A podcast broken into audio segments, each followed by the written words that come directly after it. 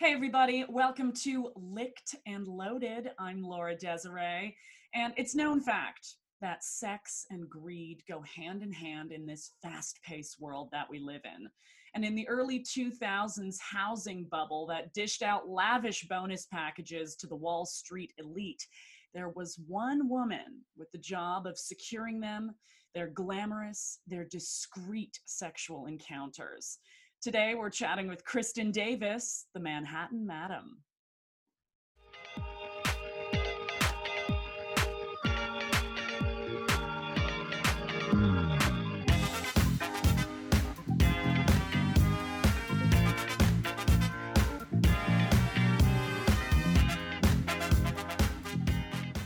Kristen Davis, thank you so much for being on the show today.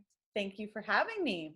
I am I'm so delighted. I was so insistent on getting this chat with you because you absolutely fascinate me. You held one of the most incredible and unique positions during one of the most notorious eras of greed, let's be honest. As the Manhattan Madam, you supplied some of the most incredibly beautiful, I'm sure, women to the elites of the US housing bubble the CEOs, the bankers, the politicians, the celebrities. Does this feel like a lifetime ago? No, it feels like maybe yesterday. I think prison sort of makes you, keeps it fresh. Yeah, no kidding. Uh, I want to make today all about you and that experience as the Manhattan Madam, because obviously we could spend hours trying to understand who to blame, recession, business, and whatnot. But if I have my timeline correct, I need to know how the hell do you go from VP of operations for hemisphere management to mm-hmm. famed Manhattan Madam? Um, I think it's actually a, a, quite a logical progression. I started in finance when I was 18 as a trading assistant. And I worked for these guys in San Francisco who were like the wolf of Wall Street of San Francisco. And it was, um, you know, some sex, drugs, um, a lot of money. And at some point, they um, asked me to book them girls. They made a lot of money. And this is, you know, some 20 years ago and the way that we did it was different. I had fax and email and different things and uh, it just became sort of the norm. When we made a lot of money um, they would go to vegas they would go to strip clubs and i would see the bills come in i would be asked to help them and so i sort of equated that with success yeah and i also worked for these men who were like the greater the risk the greater the reward so i sort of learned risk taking from them also and um, I was at that firm for six years, and then I went to a different firm, and they did the same thing. And then I eventually uh, came to New York, and at New York, it was like super prevalent. They didn't even try to hide it. All of the portfolio managers and traders were talking about women and different things. And I just, at one point in time, I got fired from my job. And I'm like, not that job. I had been at another small fund for a few months and um, i was thinking about starting an agency and i just was like how would i even go about doing this so i placed some ads on craigslist like maybe i can find women on craigslist um, i placed some ads i was fired the next day and i remember thinking to myself well this is a sign from the universe this is what you were supposed to do sink or swim and i opened an agency and i did it all wrong uh, for new york standards because i didn't really understand I'm from California. I didn't understand the different taste in women. And New Yorkers are very like tall, leggy, flat chested model types. And it's the exact opposite from what I grew up with thinking was the epitome of gorgeous. Mm-hmm. And so I started this agency kind of like by California sort of standards. And I wasn't making any money. And I met somebody who did my phones, and she's like, Listen, you're doing everything wrong redo everything, and then it just took off. So wow. So how were you finding these escorts? Were they coming from other agencies? Were they independents? Like, uh, did you know what you were looking for at that time? You said you were just kind of pulling in this this California. So that was at the beginning, and at, at first I was finding them on Craigslist, but then um, when I revised my websites and my marketing strategy, it was like, okay, now I have a lot of business and, and no women.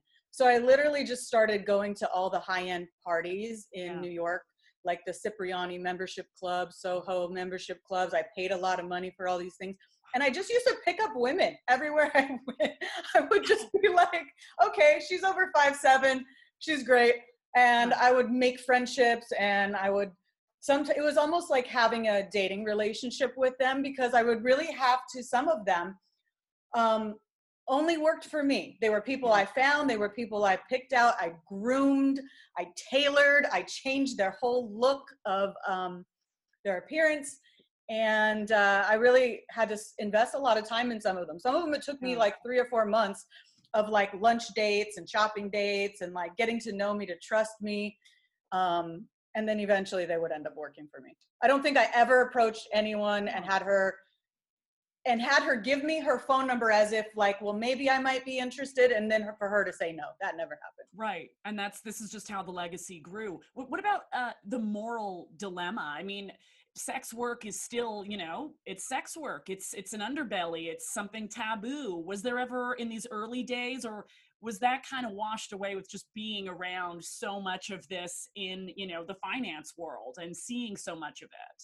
I think it was washed away with the finance world. It's not that I didn't think about it, but I just saw it as a sign of success. This is what Mhm. these guys did, and I were I was in that world for 11 years, and I just was like, this is just normal. I never looked at it as um, taboo because they these guys were open about it, and they looked at it like this is what you do when you get successful. This is what Yeah. you do when you get money, and they never their relationship with it was very positive so therefore i kind of looked at it that way too but i did um i did also run a very pro women agency so i found that comparing myself to other agencies i i said to the women listen set your own boundaries you don't want to do something i have your back 100% Yeah. whatever you want to do it, and i screened my clients thoroughly i wasn't afraid to turn down calls because I was like, well, you didn't screen or I didn't like the tone of your voice. I don't think you're going to be very nice to my Right. girls. You can go kiss my ass. Yeah. And that was my attitude. And so I had better clients because my attitude was like, you're lucky to be coming to me. And if you don't show me that you feel lucky, then I don't want your money because I have plenty of money. Yeah, yeah, I was yeah. having plenty of money even since like day month three. And I was like, yeah, no, I can afford to turn this down. There'll be somebody behind you. Right. Well, the vetting process for clients also is is a point of interest for me. Like, can you go into that a little bit? What would be uh, a no go? You know, other than you know a ridiculous request or someone that doesn't you know isn't responsible with their money. Like, what would you? What would be a yes or no for you? Well, so it's sort of like um, my process was uh, first and last name, work phone number, um, cell phone number, and your voicemails. I called both voicemails to make sure you are who you say you are. I'm Google searching you. A lot of times I ask you for a credit card and I'm address verification, Mm. uh, AVS on your credit card. And depending how all of that sort of progressed is what else I might ask for you. If you didn't have some of this information, then I'm just forthright. Listen, you haven't passed my background check. Yeah. I'm not going to set you up with someone unless I feel comfortable. So what can you give me to make me feel comfortable? And I had a really like honest, all my phone team was trained by me to do phones that way. So we were just like, listen, if you don't screen, you don't screen. And a couple times, Eliot Spitzer, former governor of New York, he used to just change his names and he would call from pay phones, right?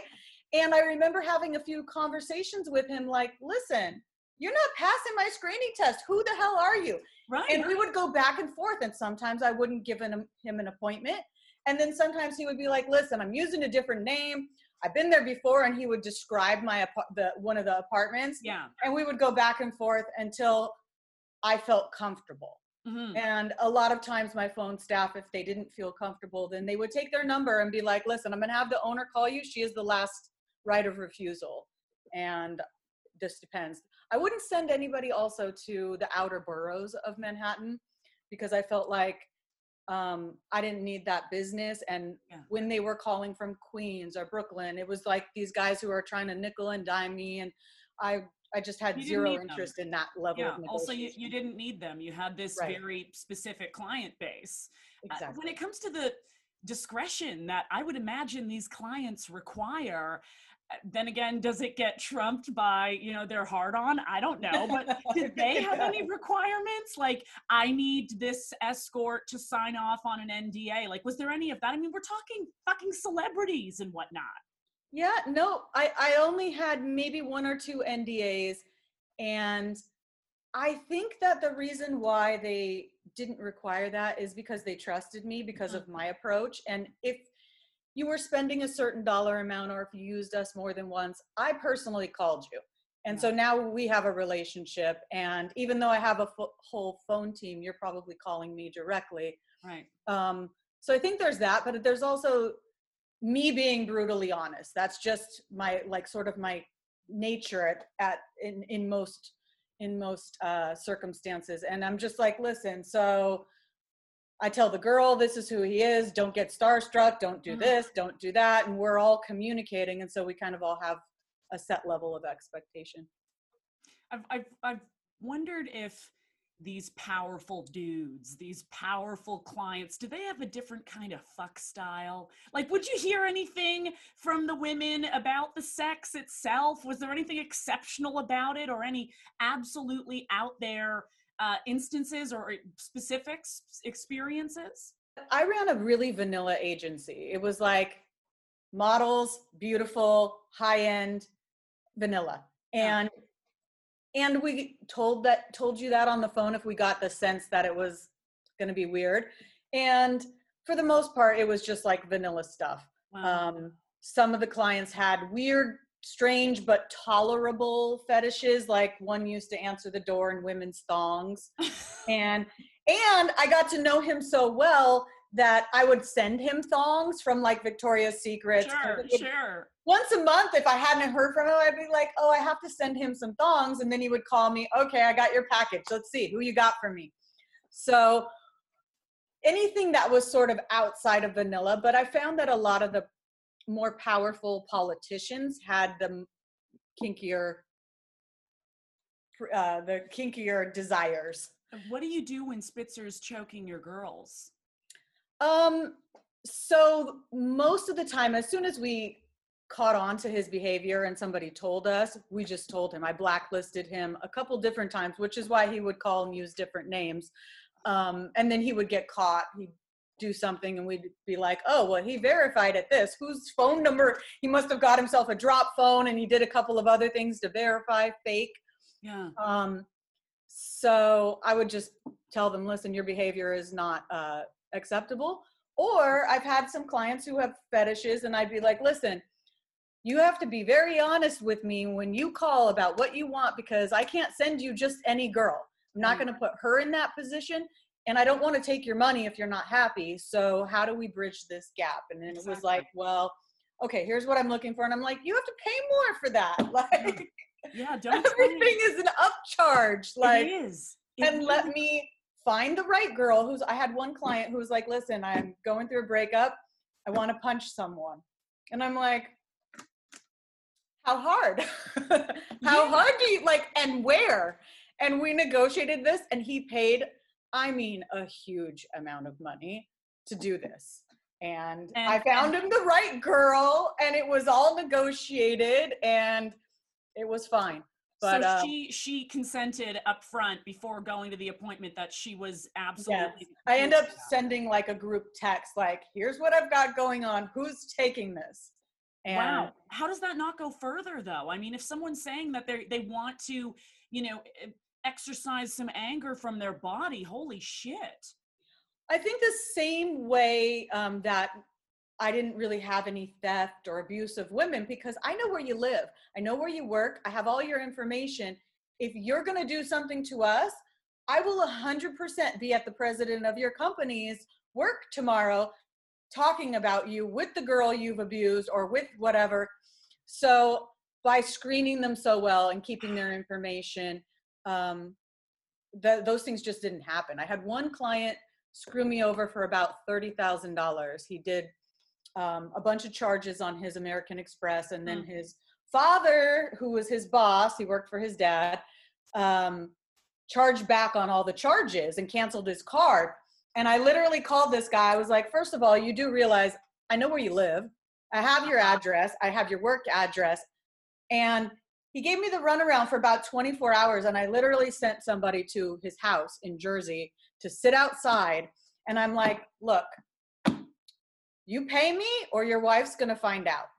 That car right there, call your wife and ask her what kind of car is out in front and we had this talk and maybe like an hour and a half later he was standing on the corner of a street in manhattan in the rain with a cashier's check and i just got in a ca- taxi picked it up and that was that Holy shit, that is like straight up Sopranos shit. like that I is feel like that's why i have your information listen i'm trying to provide you with an honest service and you should Yeah. appreciate that and not screw me Wow, you literally have them by the balls though.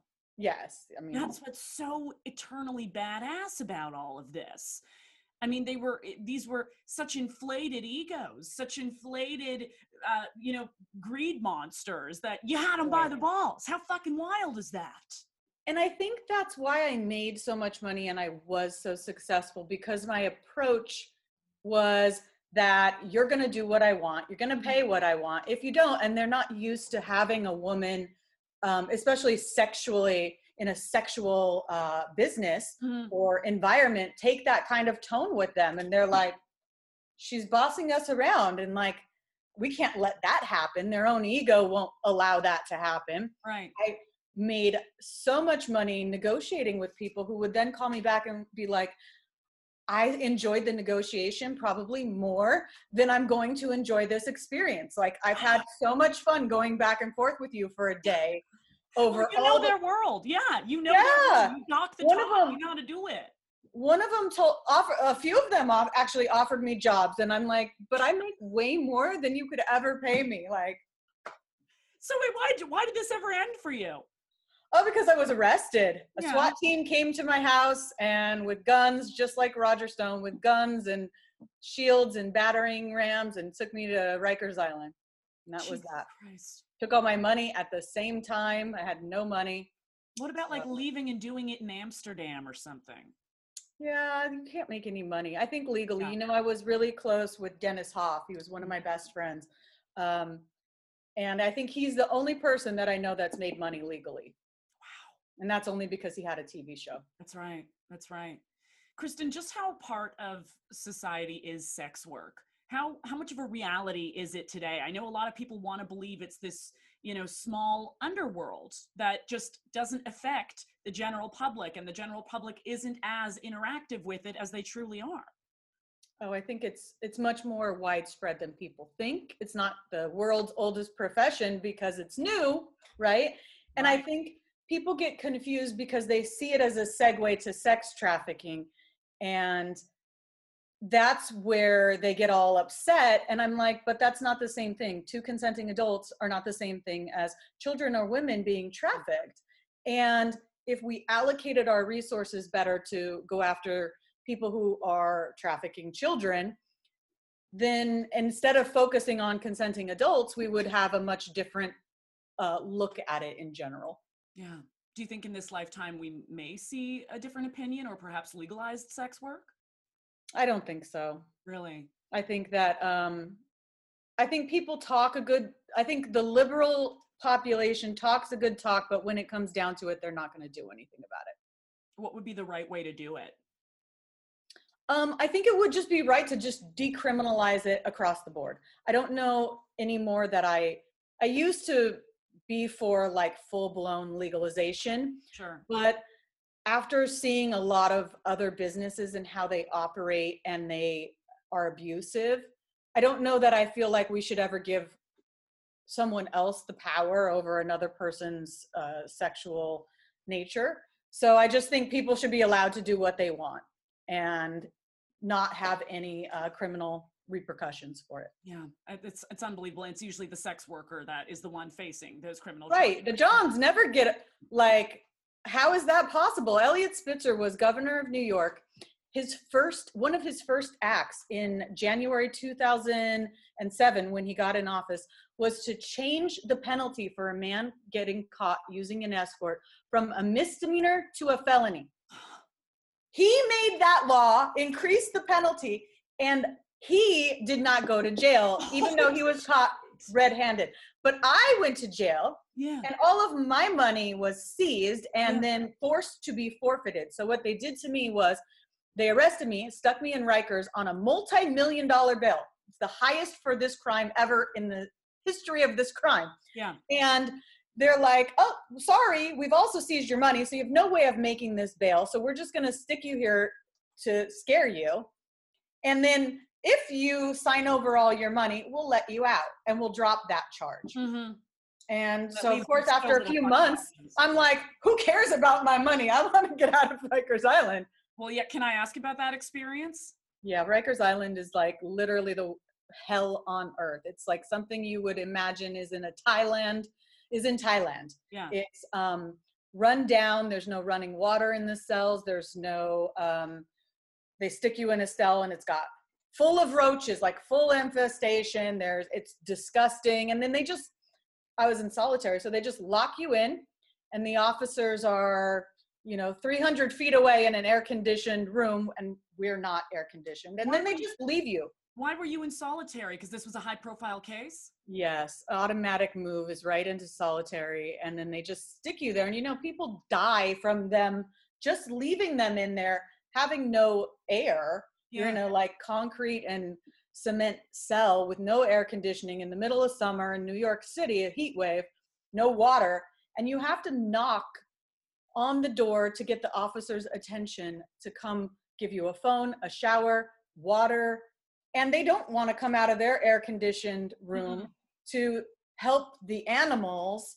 So you're just like knocking for hours and you just give up. So you're like lost in Rikers. You can't communicate. No food. They have to come around and feed you and put the food into your cell. They don't want to serve you. They're like, no, we don't care if you get breakfast because we don't want to serve you. We don't care if you get any food. What a So it's literally the worst, the worst, most inhumane at some, but but some point in time, that's why I was so willing to sign over my money. yeah. I'm like, I'm not going to fight this case. Let me out of here because I'm having nosebleeds and they're threatening to taser me. Mm. Um, all kinds of weird. They come around and do these strip searches with men and women. So why are men coming into a female, uh, you know, facility into the solitary and telling you to stand there naked in the middle of your cell um, like this? And they're just sitting there talking about you, making fun of you. Oh, look at her boobs. Look at this no way. Yeah. it's like humiliating, degrading, and I think a lot of people don't understand. And some people, depending on your views, say, "Oh, you committed a crime, you deserve it." But no, if that was your sister, your brother, your mother Right. who did something, nobody deserves to be treated that way. How do you survive that contrast from the high glamour, high rolling life to Rikers to now?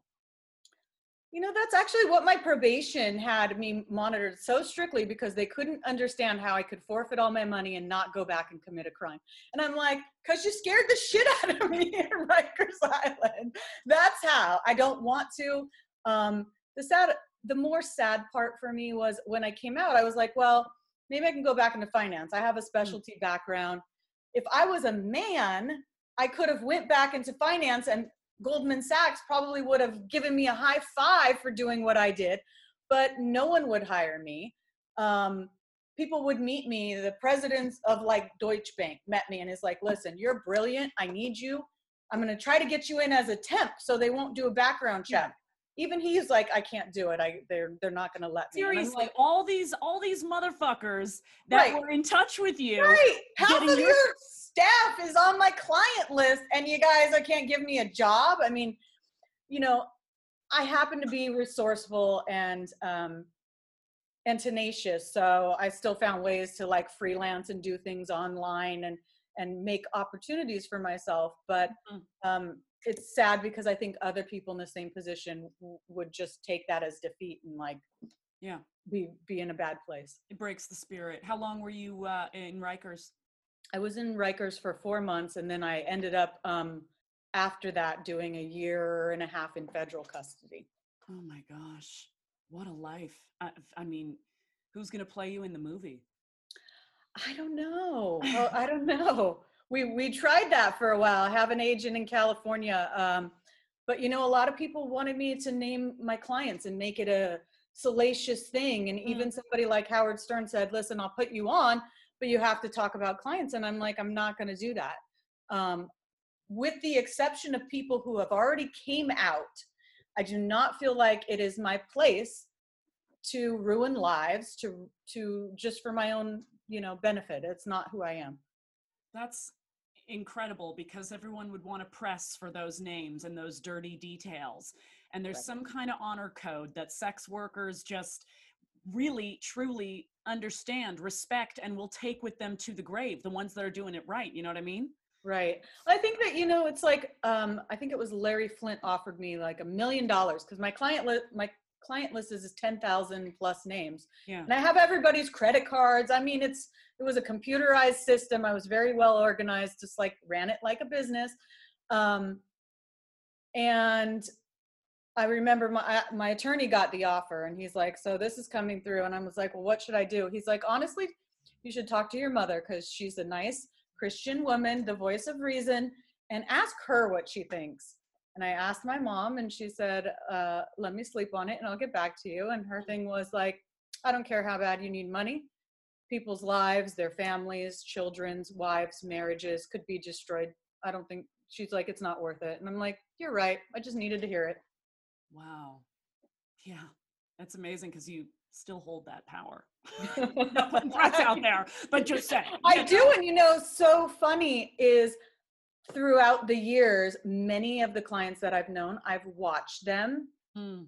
implode either online or catch their own criminal cases. And I'm like, man, this is just sometimes I'm like, maybe that was karma for them, mm. for, you know, for whatever. But I, have seen, I watch them and I'm like, hmm, that's interesting. Wow. Yeah. And some of them have ended up, um, you know, catching cases for abusing women which I found is is also interesting is like maybe the the lack of providers for mm-hmm. them caused them to go in another route and they just end up some of them a couple of them actually um, on Craigslist like trolling for women and then misleading them outside of like paying somebody and then getting a case for that. See that's so, sick. That's right. I have nothing wrong with people procuring, securing their own experiences with a sex worker. I quite honestly think there's benefits in having those experiences in this world beyond just sexual gratification. But if it's right. for the ugly evils of the world, no, no, no, no, no. You got it. Do you do you think that there's other benefits to ex- an experience with a sex worker other than just sexual gratification? I do. I think there's benefits for um, for both agency owners and for the workers because a lot of my clients would call me every two or three days and they're like either lonely and bad you know relationships long-term marriages and it's okay or whatever their issue is and they would always tell me you know it's just so nice to have somebody to talk to for 10 minutes and i just appreciate you. I appreciate you know i know what this is. I appreciate you know the the brief moment of happiness or that what it brings to my life is just feeling like somebody's paying attention to me for mm-hmm. a moment mm-hmm. and that's um, what you need yeah and i think that's honestly i mean we charged a lot of money and a lot of these were multi-hour calls so it wasn't just about you know sex for these guys a lot of them were dinner dinner dates or partying in their own home and w- wasn't even sexual um, and all the feedback I always got was I got so many different thank yous from these guys. Like some of them sent me presents, gift cards, Louis mm-hmm. Vuitton, Tiffany stuff. I had all kinds of presents because I would just be honest with them. I'm like, look, for what you want, here's who I think you should book. You want to go with this tall, pretty model, but you're not, this is not going to meet your needs. I promise you, you know, and then they would be like, I had such a good time. She made me feel so good about myself and listen to my crappy day and blah, blah, blah. Thank you. Thank you. So, you know, I think there are a lot more values. People just want to put it into a box and mm-hmm. say, oh, that's the only reason. No, there's a lot of lonely people in the world that need, that just want attention. Yeah. and looking at the world today, uh, I don't know how many sex workers watch or listen to this podcast, but if they're out there listening, watching, do you have any advice for them? Um, my advice now, based on running a business and having also been around it again for 12 years, I have friends that are in porn and different various things, is to just work for yourself. Take the initiative, work for yourself, be careful and don't be afraid to turn somebody down if it doesn't feel right but don't give anybody else the power over your body and because you're maybe afraid that um, that you can't do it on your own or you're afraid to take that leap or they've conditioned you to thinking you're only of this worth. So i think if this is the choice that you want to take is to be independently employed and then to also just you know use these things for use your money to segue into something else because this is not something you can do forever Mm-mm. you know? And i have i've seen some women who are older than myself still trying to work like a decade older than myself and i'm like why aren't you putting away your money? Like right. you know this is not a long term profession.